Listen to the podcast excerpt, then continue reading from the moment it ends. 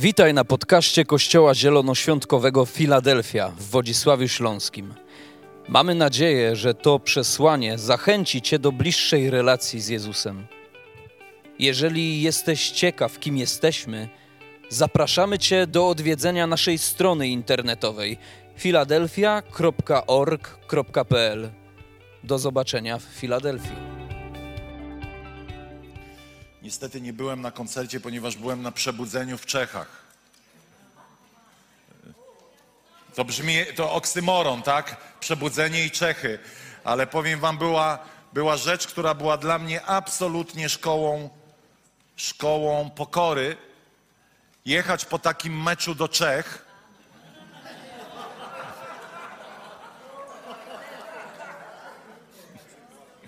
Nie jechałem jako zwycięzca na białym koniu.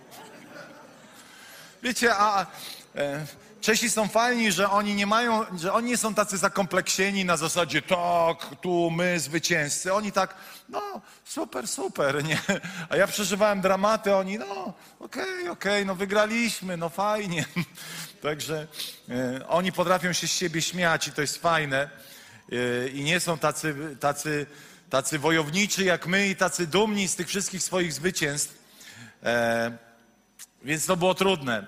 Ale słuchajcie, mam przyjaciela Petra, który ma kościół w, we Frytku Mistku. I e, oni po czasie COVID-u, e, ja chciałem powiedzieć, że miały być zdjęcia, proszę Państwa. E, oni po czasie COVID-u chcieli zrobić sobie taki czas ożywienia, przebudzenia na przebudzenie to może nie liczyli, ale przynajmniej na to, że będzie jakoś tak żywo. E, I spędziliśmy tam cały dzień z pastorem e, z Niemiec, Amerykaninem, który prowadzi kościół w Niemczech. I wiecie, ostatnia sesja była niezwykła, ponieważ nic nie zapowiadało tego, co się miało wydarzyć. E, I kiedy skończyłem kazanie, poprosiłem ludzi do modlitwy. I to było takie niezwykłe, bo 100% kościoła wyszło praktycznie. I zaczęły się dziać absolutnie dziwne rzeczy. E, jeśli powie, powiem, że Kościół był na ziemi, to nic nie powiem. E, jeśli powiem, że ludzie leżeli pod mocą Bożą po kilka godzin, to nic nie powiem. E, w każdym bądź razie Boża obecność była tak niezwykła, że ludzie przeżywali absolutnie natychmiastowe przełomy w wielu obszarach. Wiecie, przyszli ludzie, którzy naprawdę mieli już po, pogmatwane życie, gdzieś poletnieli, gdzieś się przeżyli ten cały czas oddzielenia i Kościół potrzebował przebudzenia, takiego no, nowego rozpalenia. I kiedy zobaczyłem, jak w trakcie kazania rodzi się głód w tych ludziach, yy, poranne nabożeństwo, a wieczorne to były dwa różne spotkania, kiedy ludzie ruszyli do, do przodu, kiedy zrobiłem wezwanie, wiecie, to mógłbym powiedzieć, że gdyby sala była większa, to oni by biegli jak w Afryce. I kiedy zaczęliśmy się modlić, to Bóg tak dotykał ludzi, napełniał ich Duchem Świętym, e, usługiwał proroczo.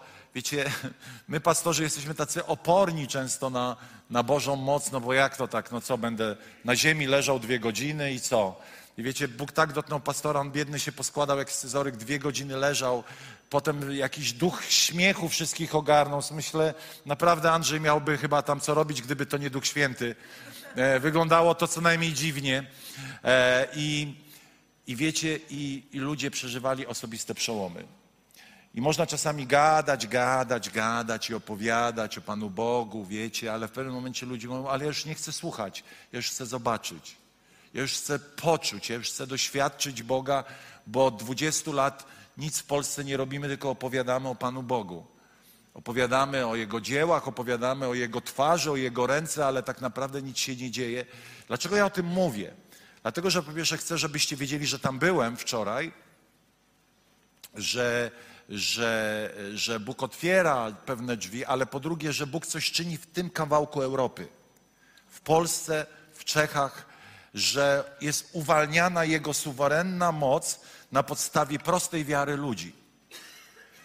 I wierzę, że jesteśmy w takim miejscu, w takim progu duchowego ożywienia, e, w którym Bóg będzie manifestował swoją moc że to, co, co, z czym czasami się zmagaliśmy, będzie w wielu obszarach Twojego serca i mojego przemieniane, tak wiecie, instant. Bo kiedy przychodzi światłość, to ciemność musi odejść.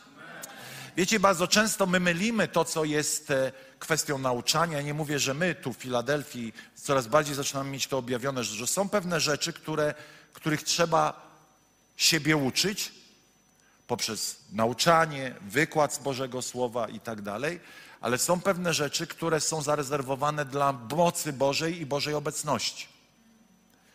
I teraz bardzo często ludzie mylą te dwie rzeczy.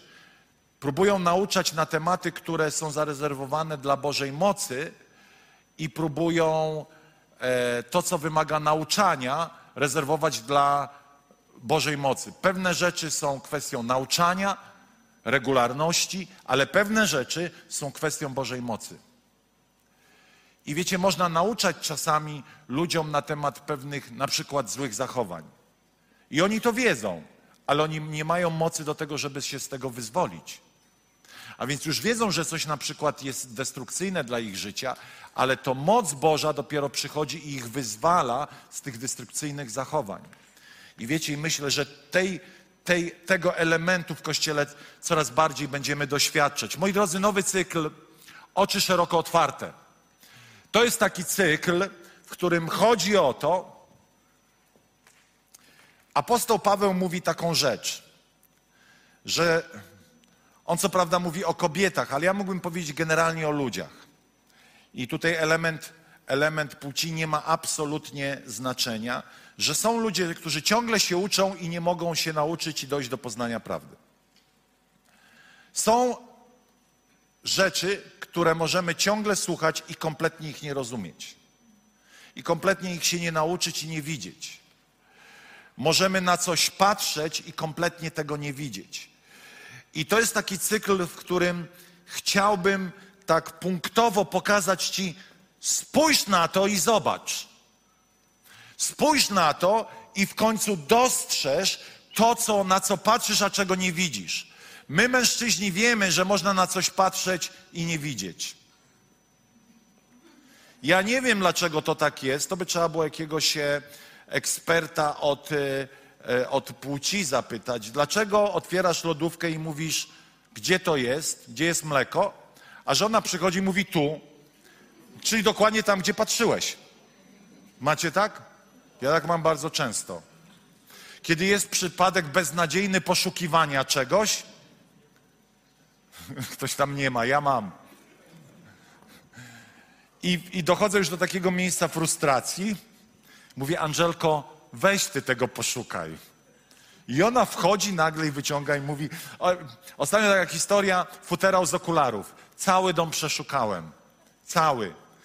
Y, półki z meblami przeszukałem. Mało tego, przeszukałem jedna, y, półka z książ, półki z książkami, jedna po drugiej. Angelika wchodzi, idzie do tych półek z książkami. Mówi, no tu jest, nie widzisz? A ja sobie myślę, patrzyłem na to chyba z pięć razy i nie widziałem. E, to jest śmieszniejsze niż wasza reakcja, no ale dobra. Moi drodzy, i bardzo często w sferze duchowej jest tak, że patrzysz i nie widzisz. Że przeczytałeś i nie wiesz. Że masz to w głowie, ale tego nie rozumiesz. Mam kolegę ze studiów Pawła. Jest dzisiaj już profesorem na Wydziale chyba Nauk Społecznych.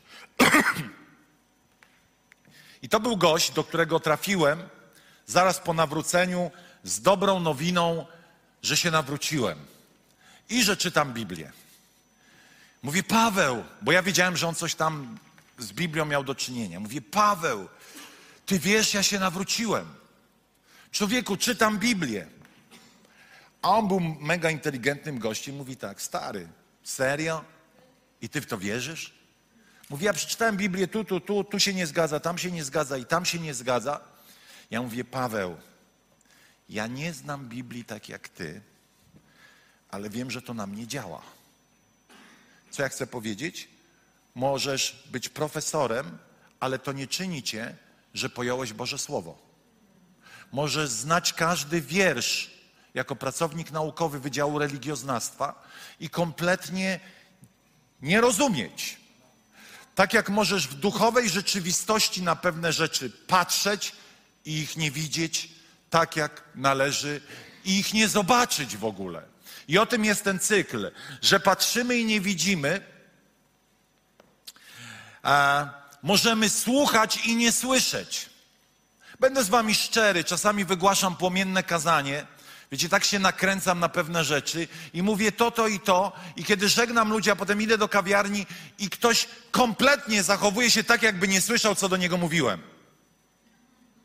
Myślę, myślę, przecież ja mówiłem to przed chwilą, minut temu 15, a ty dokładnie zachowujesz się tak, jakby tego kazania nie było. Czyli co, słuchał, ale nie usłyszał.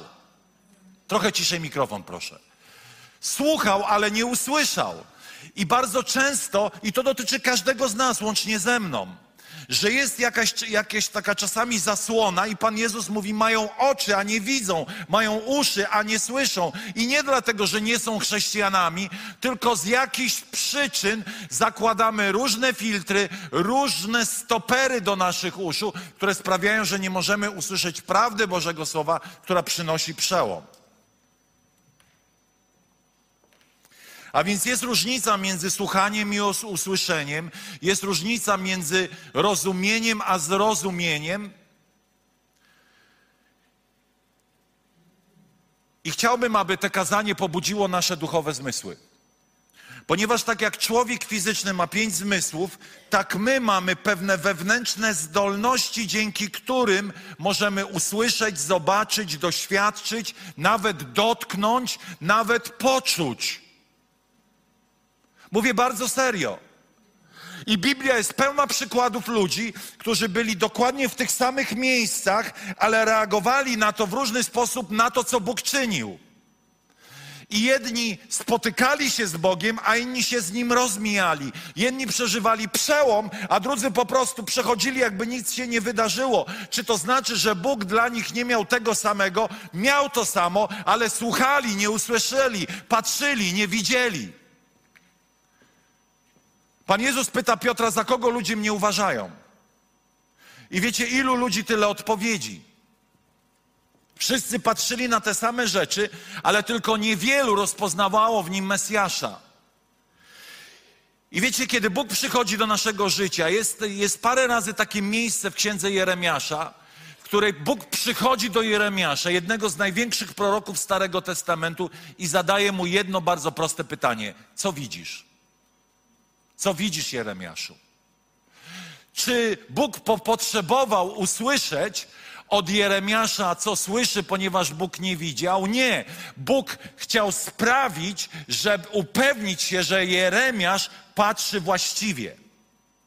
Że Jeremiasz widzi to, co, przy, co jest związane ze słowem, które miało wskutek tego, co on widzi, przyjść do narodu wybranego.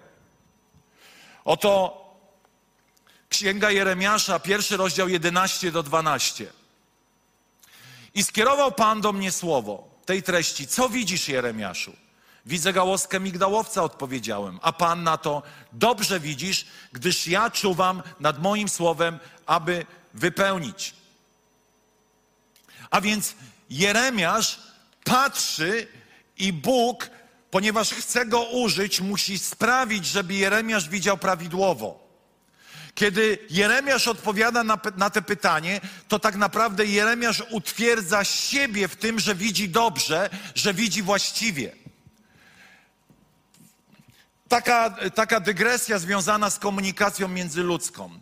Wiecie, to co ja do Was mówię, a to co Wy usłyszycie, to są dwie różne sprawy.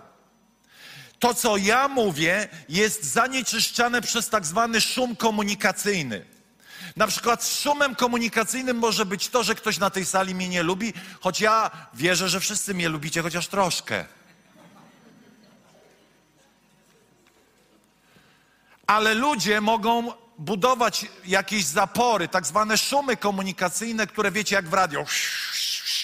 Coś tam słychać, Wolna Europa kiedyś była w latach 70., słuchaliśmy. Ja pamiętam, jako małe dziecko próbowałem nastroić. Sąsiad miał takie radio lampowe jeszcze. Pamięta ktoś w ogóle takie radio lampowe? Takie zielone oczko było z boku. Nie wiem o co chodziło, że jak się na falę trafiło, to no takie rybie się robiło, takie o jest. I wtedy było słychać tu Radio Wolna Europa. Dla młodzieży, powiem, Radio Wolna Europa to, to było takie radio, które mówiło prawdę, ponieważ w telewizji było wszystko jak TVP1. Sama nieprawda. Albo TVP Info. Puh! I tak właśnie się zadeklarowałem politycznie. Nie, nie, nie. Nie bijcie brawo, nie wolno mi tego robić. Także wytnijcie to streamie. E, Ale tak e, na marginesie są szumy komunikacyjne. Czasami szumem komunikacyjnym właśnie może być niechęć, uprzedzenie, poglądy polityczne, poglądy religijne, uraza. A wiele rzeczy. I w duchowej rzeczywistości też natrafiamy na różne szumy komunikacyjne. I Pan, Jego troską jest to, aby nasze serca były jak najmniej a, zainfekowane różnymi szumami, przeszkodami, które pozbawią nas na przykład właściwego patrzenia. Podam wam taki przykład Księga Samuela, 16 rozdział 6 do 7. W ogóle jak przygotowywałem ten temat, sobie pomyślałem, ale mi to siedzi. Ale mi to siedzi, ale czuję naprawdę taki power. Zobaczcie, oto jest historia. Samuel przychodzi wybrać króla. I Samuel postępuje na początku jak każdy normalny człowiek, który bierze pod uwagę to, że jest Facebook, social media i trzeba wybrać króla, który będzie w tych mediach dobrze wyglądał. Wiecie, przystojny, wysoki, przynajmniej 1,86 m, tak jak ja, lekki zarost, wiecie, mądry, inteligentny i taki w ogóle fajny i w ogóle, e, no nie powiem jak ja, ale jak ci tam bohaterowie. Skromny, skromny, tak jak ja. Skromność jest moją wrodzoną cechą. I zobaczcie. prze-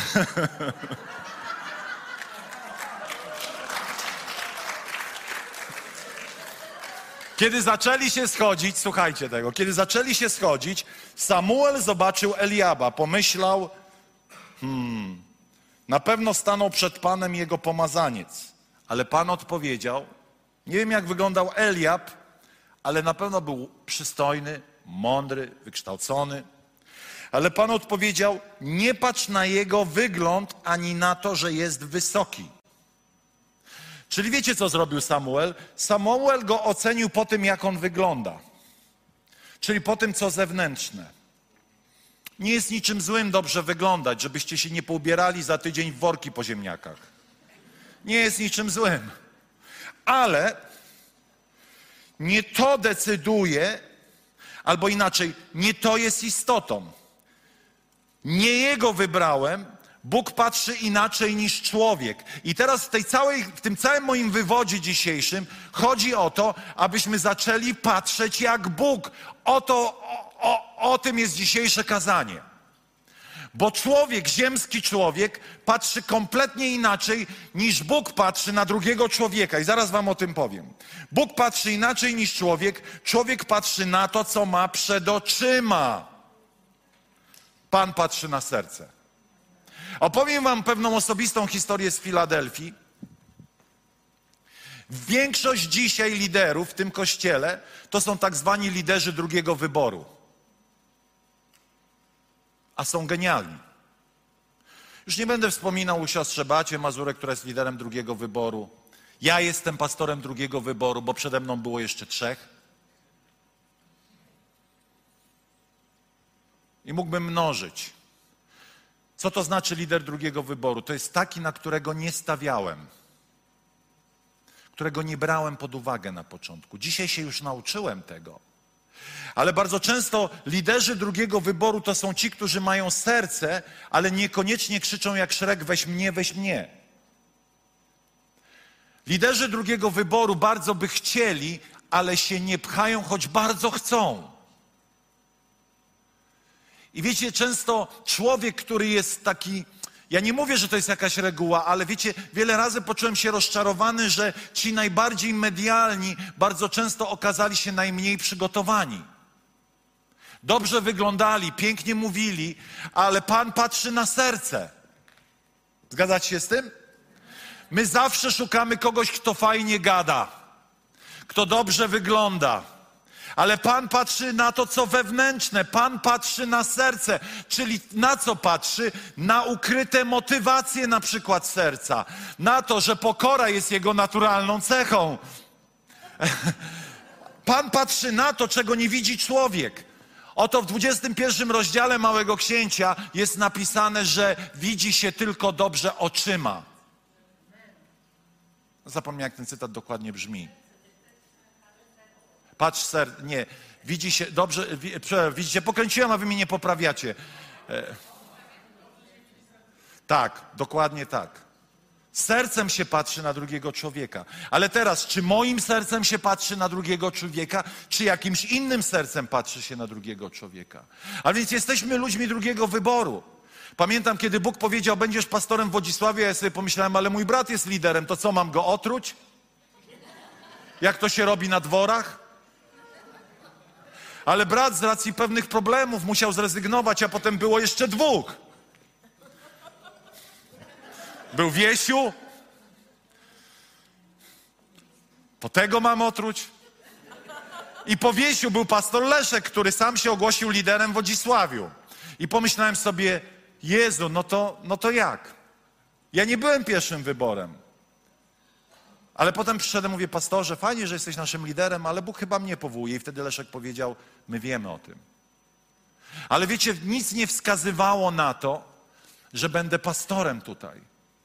Ponieważ uważałem, że mój brat był bardziej namaszczony, jest bardziej namaszczony, uważam. Bóg cudownie go używa, no ale losy potoczyły się jak potoczyły. Ale ja nie byłem pierwszym wyborem. Wielu z nas nie jest pierwszymi wyborami. I powiem tak, bo Pan patrzy na serce. Pan patrzy, widzi więcej. My oceniamy to, co zewnętrzne. Wiecie, i niestety człowiek pod tym względem zawodzi. Ostatnio wrzuciłem jakiś post na Facebooka.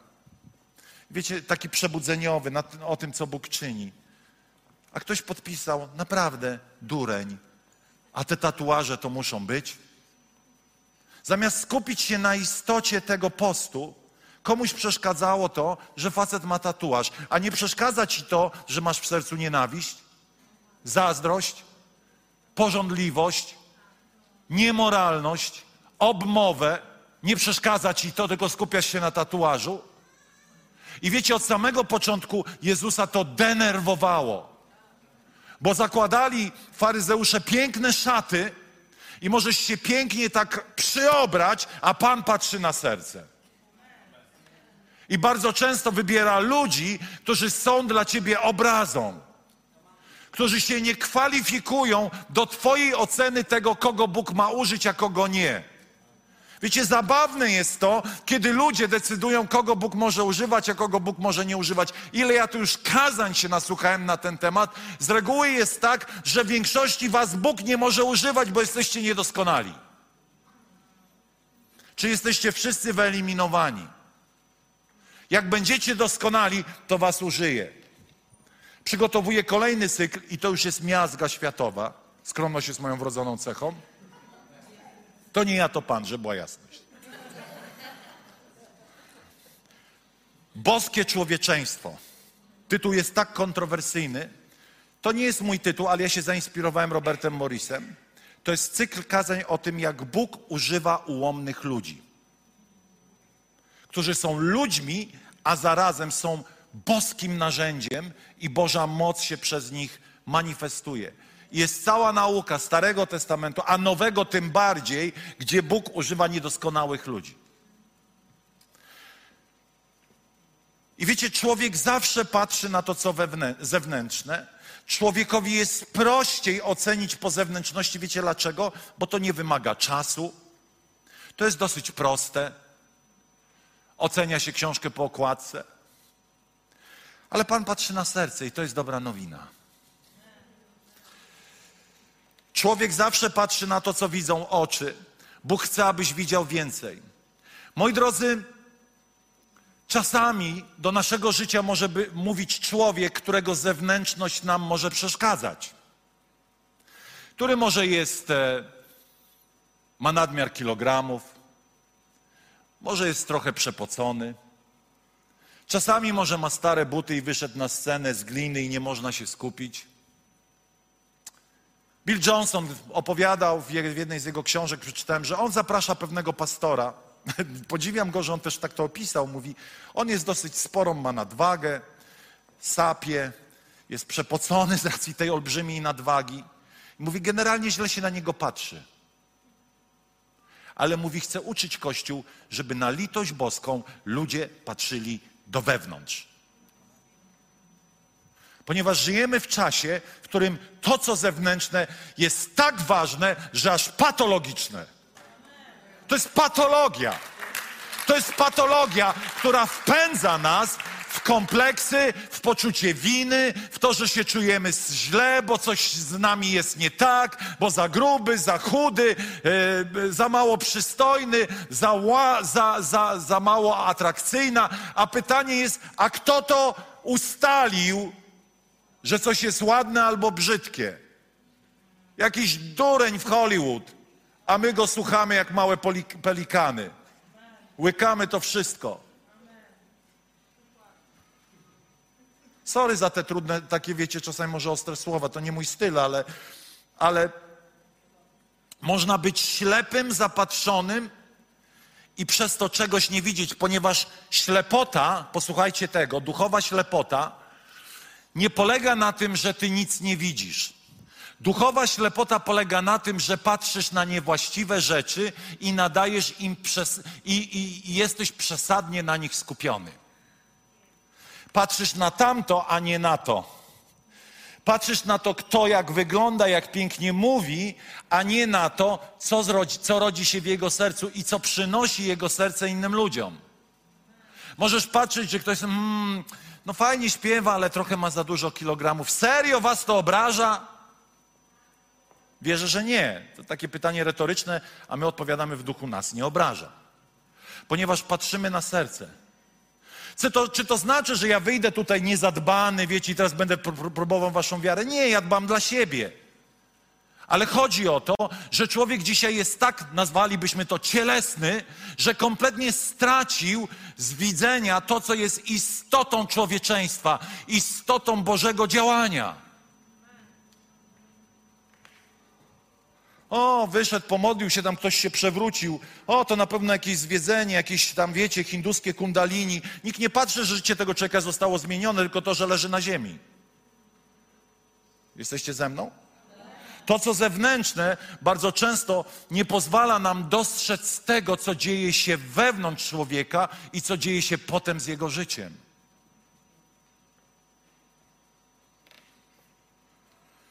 Ja się śmieję, że skromność jest moją wrodzoną cechą, ale wiecie, ja naprawdę czuję się od 23 lat niekompetentny.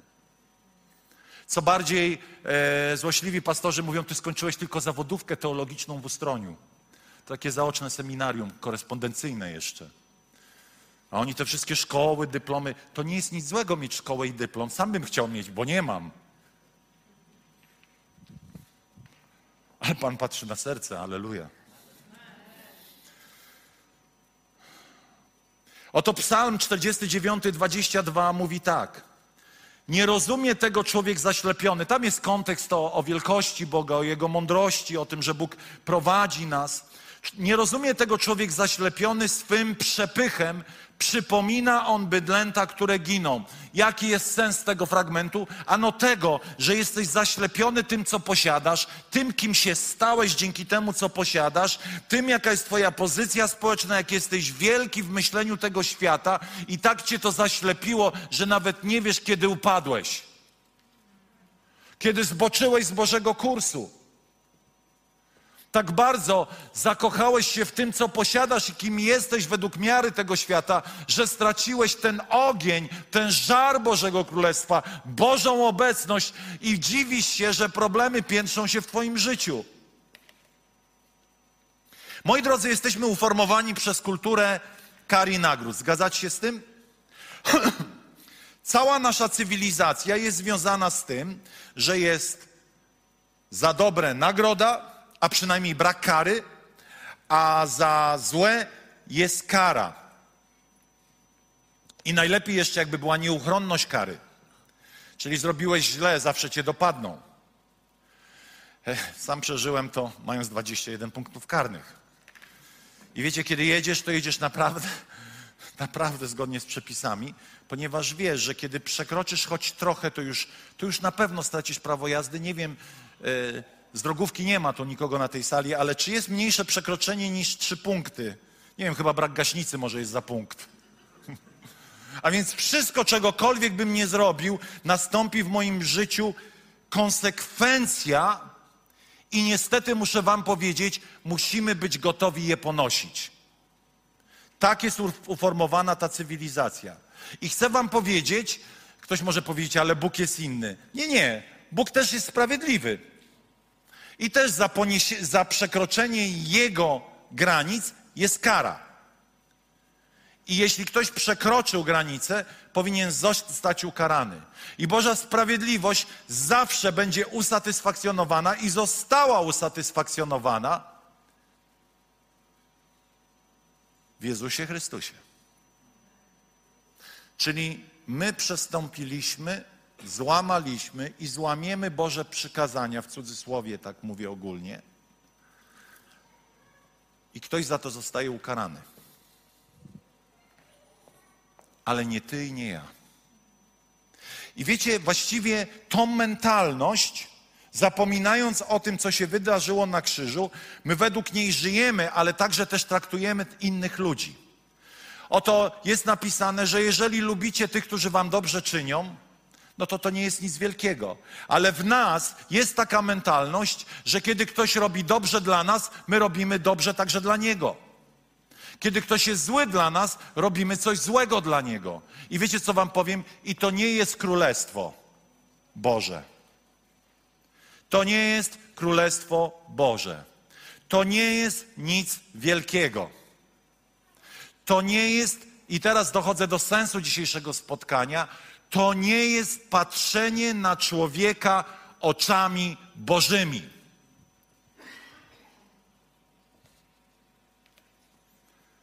Jak chcesz, żeby Bóg patrzył na ciebie? Tak jak chcesz, żeby Bóg patrzył na ciebie, tak ty pewnego dnia musisz zacząć patrzeć na drugiego człowieka. Jak chcesz patrzeć na innych, będzie decydowało od tego, czy pewnego dnia rozumiesz, jak Bóg patrzy dzisiaj na ciebie. Bóg patrzy na ciebie i z totalną miłością z totalnym zakochaniem, z totalnym pragnieniem dobra dla ciebie, tego co najlepsze. Powiesz, super, pastorze, halleluja, chwała Najwyższemu. Ale ja chcę zadać Ci pytanie na litość boską, jak my patrzymy na siebie nawzajem. Oto Ewangelia Mateusza 9:36. A gdy zobaczył tłum, czyli spojrzał na tłum, jakie masz emocje, kiedy widzisz ludzi niezbawionych w tym mieście? Czy to cię w ogóle rusza? Czy ruszają cię ludzie, których mijasz każdego dnia i w ogóle, czy mnie to w jakikolwiek sposób interesuje?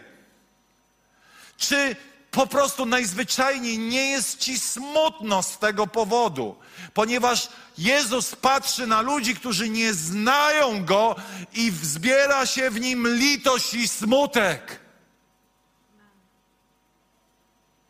A Kościół co? Pan Bóg idzie razem z Tobą. Dobrze się bawi. Ja nie mówię, że Wy. Ale to jest moment, w którym Wzywam nas przez miłosierdzie Boże, jak mówi apostoł Paweł, abyśmy zaczęli patrzeć na ludzi, na siebie nawzajem, to jest ABC, na siebie nawzajem i na ludzi na zewnątrz, tak jak Jezus spojrzał na ludzi w Jerozolimie i wezbrała się w nim litość. Inne tłumaczenia mówią, że zapłakał, że się rozrzewnił, że po prostu jego to zasmuciło, bo co? Wezbrała w nim litość nad nimi, bo były udręczone, porzucone, jak owce pozbawione pasterza. I zwrócił się do swoich uczniów. Żniwo wprawdzie wielkie, lecz robotników niewielu. Proście zatem Pana żniwa, aby przyspieszył wyjście robotników na swoje żniwo. Kościele, posłuchajcie tego teraz uważnie. Każde pokolenie ma swoje żniwo. Mnie nie obchodzi, co mówi Twoja teologia. Jezus powiedział raz i, i amen. Żniwo jest wielkie. Żniwo jest wielkie. Jeśli tego nie rozumiesz, to zadaj sobie pytanie, skąd Ty się wziąłeś tutaj? Żniwo jest wielkie. Gdyby każdy z nas, posłuchajcie tego, gdyby każdy z nas na serio to potraktował, to po prostu byśmy szybko musieli wynieść się z tego miejsca, bo byłoby dla nas za ciasne. Zadam Ci proste pytanie. Komu w tym tygodniu powiedziałeś o Panu Bogu, patrząc na tego człowieka oczami Jezusa Chrystusa? Więc nie opowiadaj mi, że ludzie nie chcą słuchać, skoro nikomu w tym tygodniu nie powiedziałeś. Nie opowiadaj mi, że ludzie nie chcą Jezusa, jeśli nie uczyniłeś głoszenia Ewangelii, patrzenia na ludzi swoją codziennością i swoim stylem życia. W swoim portfelu noszę wizytówki z naszego kościoła. Wydrukowaliśmy ich parę tysięcy. Jak wydrukowane, tak są. Wiecie dlaczego? Dlaczego je noszę? Dlatego, żeby na koniec powiedzieć: Słuchaj, przyjdź tutaj do nas. Zapraszam Cię, a jeżeli nie chcesz przyjść, to może porozmawiajmy, popiszmy, spotkajmy się, poświęćmy sobie czas. Wiecie, Bóg ma niesamowite narzędzia do działania. Ja sam znam przypadek, który przeżyłem, że dziewczyna nawróciła się na telefon i dzisiaj jest liderką uwielbienia w Mysłowicach. Nawracała się przez telefon, rozmawiając ze mną. Po prostu. Ela, pozdrawiamy. Nie możemy nie patrzeć Jego oczyma na ludzi. Nie możemy patrzeć na to, że oni są źli, a więc nic, nic, im się nie należy. Pamiętacie zbrodnia i kara. Ludzie są źli, ale ty też jesteś, ty też byłeś zły. Nawet teraz zdarzy ci się zrobić coś złego, a jednak unikasz kary. Jezus poszedł na krzyż, aby ten świat uniknął kary. Ale potrzebujemy zobaczyć drugiego człowieka w jego wadach, w jego y, y, różnych złych rzeczach. Potrzebujemy, potrzebujemy zobaczyć, tak jak Jezus spojrzał na lud i rozrzewnił się. Czy mówiąc po normalnemu, zapłakał.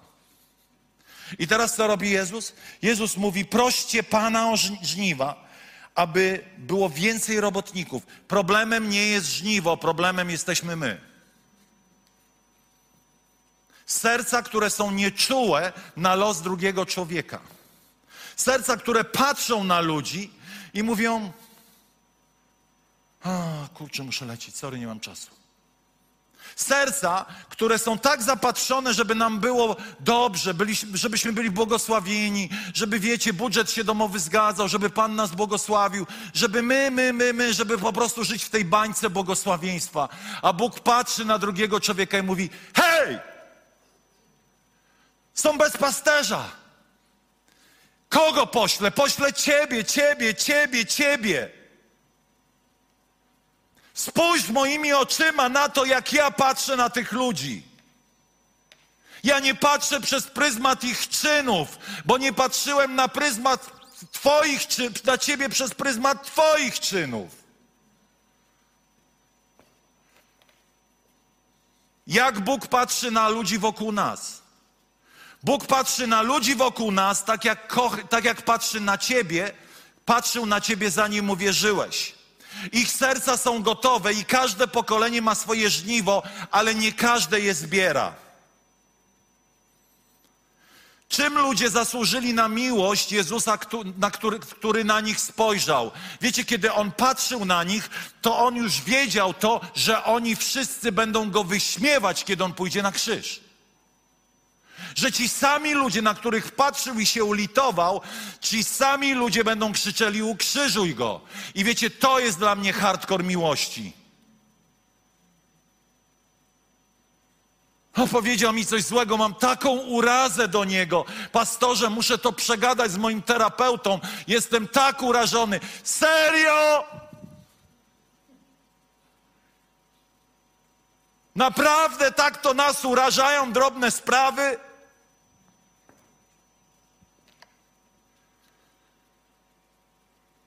Teologia małej trzutki. Bracie, w czasach ostatecznych będzie tylko paru. Jak ty czytasz Biblię? Kto zapełnił to niebo z objawienia Jana?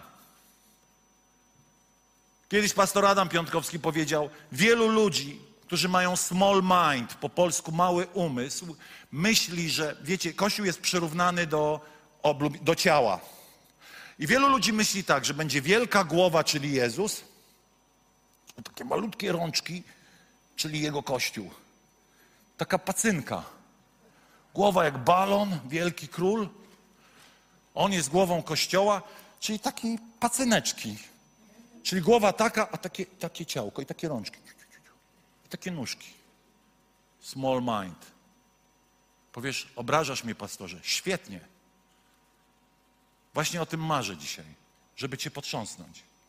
Żebyś przestał być zwiedziony przez teologię małej trzutki.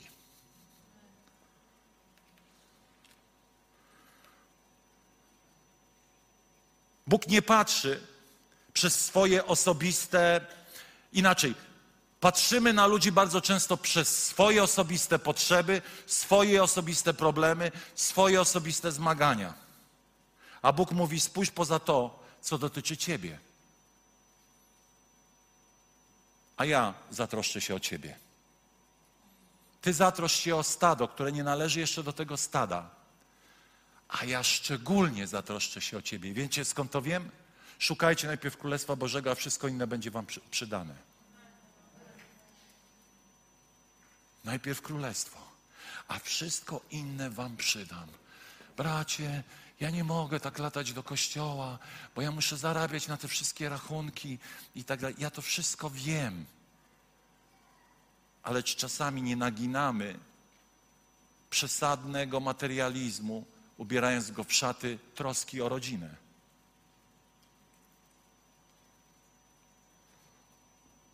Naprawdę tak dużo potrzeba nam. A więc Bóg mówi: Zobacz, jak ja patrzę, jak patrzyłem na Jerozolimę, jak patrzyłem na tych mieszkańców. Szukaj królestwa, a przydam ci wielokrotnie więcej niż możesz ty nawet wytworzyć. Nie opędzisz się od Bożego błogosławieństwa, jak będziesz szukał Bożego królestwa. Czy to znaczy, że nie mamy chodzić do pracy? Przecież wiecie, że nie o to chodzi. Czy to znaczy, że mamy mówić to, jak wiecie, jak ten dowcip przychodzi, znacie go? Przychodzi młody chłopak do, do ojca narzeczonej i, i ojciec taki pra, pragmatyczny mówi, synu, ale gdzie będziesz pracował? Pan się zatroszczy. A gdzie będziecie mieszkać? Pan się zatroszczy. E, I tak wszystko Pan się zatroszczy, na każde pytanie Pan się zatroszczy i w końcu ten młody człowiek wychodzi, a ojciec mówi, ty do żony, on mnie uznał za Boga.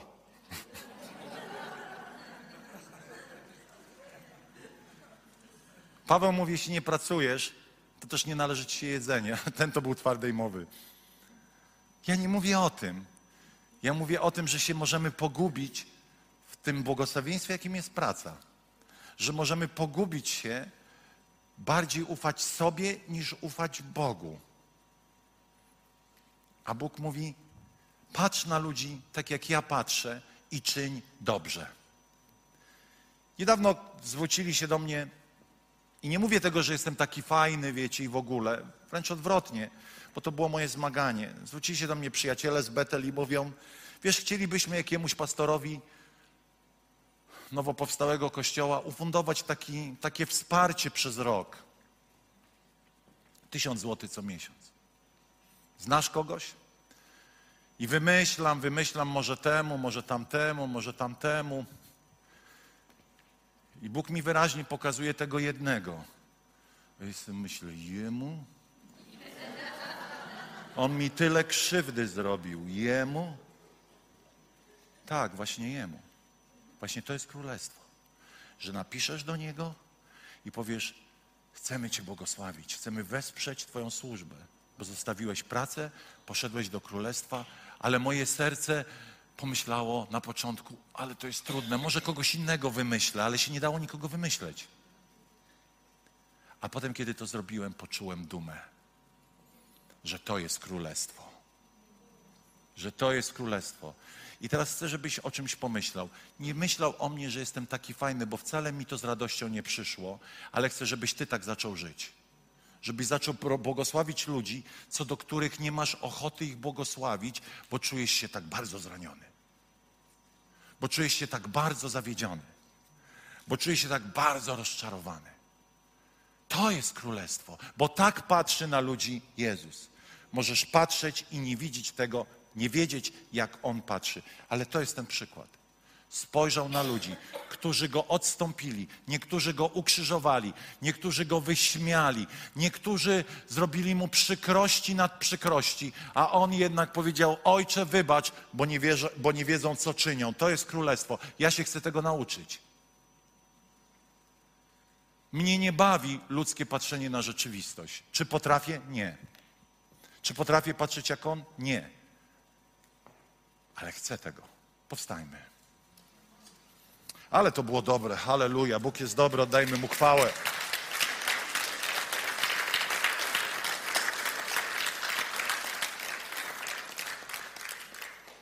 W jakim miejscu jesteśmy dzisiaj? Jakie masz oczy na rzeczywistość, która cię otacza? W jakim miejscu może się zapętliłeś, zagoniłeś, może po prostu patrzysz i nie widzisz. Ojcze, modlę się teraz, aby w imieniu Jezusa nasze duchowe oczy zostały otworzone. Ojcze, modlę się, aby chrzest miłości zaczął rozprzestrzeniać się na tej sali w totalny sposób. Ojcze, modlę się, aby nasze serca były mięciutkie i pełne dobra dla innych ludzi.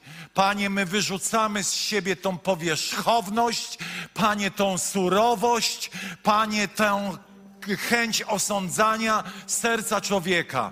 Panie, modlimy się teraz, abyśmy byli ludźmi głębokiego patrzenia do miejsca ukrytego, jakim jest, jest serce.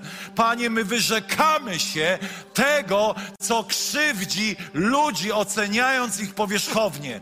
Panie, my dzisiaj przychodzimy do Ciebie i mówimy, niech Twoja miłość Niech Twoja miłość uzdolni mnie, abym patrzył na ludzi z kościoła i spoza kościoła, jako ludzi, za których Ty poszedłeś na krzyż, jako ludzi, nad którymi płaczesz, jako ludźmi, za którymi tęsknisz, jako ludźmi, do których chcesz wysyłać swoich posłańców, czyli mnie i ten kościół. Ojcze, niech nie zabraknie nam miłości, aby zrobić coś dla ludzi, którzy giną i przyprowadzić ich do Ciebie. Ojcze, wyrzekamy się tej obojętności. Wyrzekamy się tej obojętności. Wyrzekamy się tej obojętności. Ojcze, zapal w nas ból z powodu tego, że świat ginie. Panie, daj nam poczuć ten ból z powodu tego, że bliscy nie są zbawieni. Panie, daj nam poczuć ten ból, który Ty czujesz z powodu tego, że Polska jest niezbawiona. Ojcze, daj poczuć nam ten ból Twojego serca, że nasze dzieci nie są zbawione. Ojcze, daj nam poczuć ten ból, że nasze matki i ojcowie nie są zbawione. Daj nam poczuć ten ból, że nasze miasta nie są zbawione, nasi sąsiedzi nie są zbawieni, nasi przyjaciele nie są zbawieni, a my, Panie, nie będziemy milczeć, ale daj nam poczuć ten ból, dzięki któremu, Panie, pójdziemy, aby ich przyprowadzić do Ciebie. Ojcze, Ojcze, Ojcze, niech Twoja obecność wypełni ten kościół jeszcze ponad miarę. Panie, niech Twój ogień zapali obojętnych.